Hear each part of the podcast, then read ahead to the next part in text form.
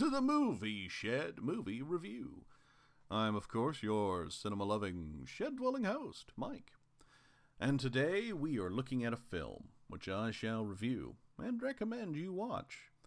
Or run, depending. So let's dive in with The Jewel of the Nile from 1985. A film summary for those not in the know. Novelist Joan Wilder is living with adventurer boyfriend Jack Colton on his yacht. But she leaves when Omar, the head of a North African nation, asks her to visit his country and write about him. Jack intends to go on a pleasure cruise to Greece, but when he learns what, that Joan is a pawn in Omar's quest to polish his image and gain greater power, he partners with continent hopping criminal Ralph in a quest to free her.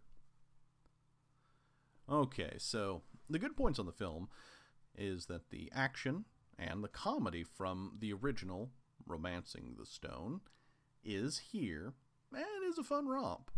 The acting is still quite good, and the on screen chemistry between the actors is solid.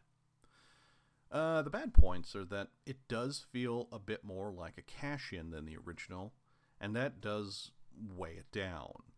The story beats are starting to follow predictable patterns.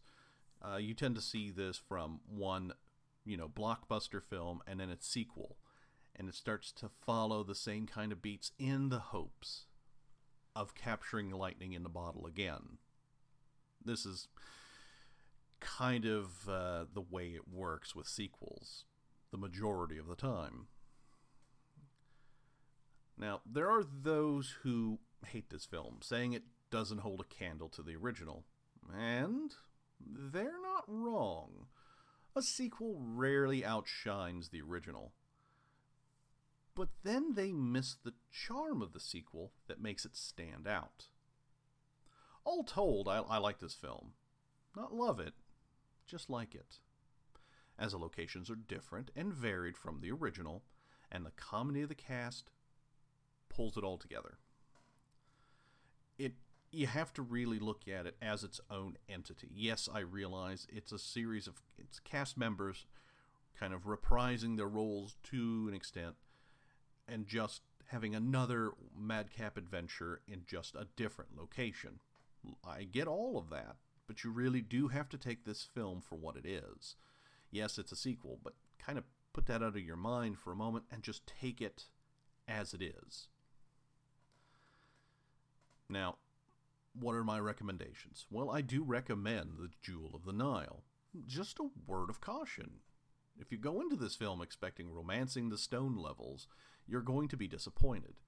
Much like a lot of other sequels, you want to take the sequel film as its own thing, as a standalone, not a continuation, unless it, you know, hammers you over the head that this is a continuation of a previous story like uh, Halloween and Halloween 2. unless it does that, you should really try and take the sequel for what it is, as its own standalone thing, and see whether or not it stands up all on its own.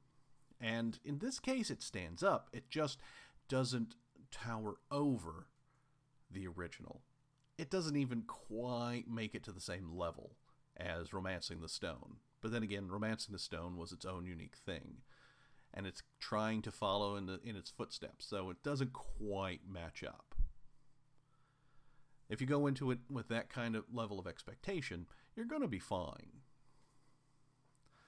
Well, that's going to be it for me for today. So it's time to close up the shed, but I will see y'all next time.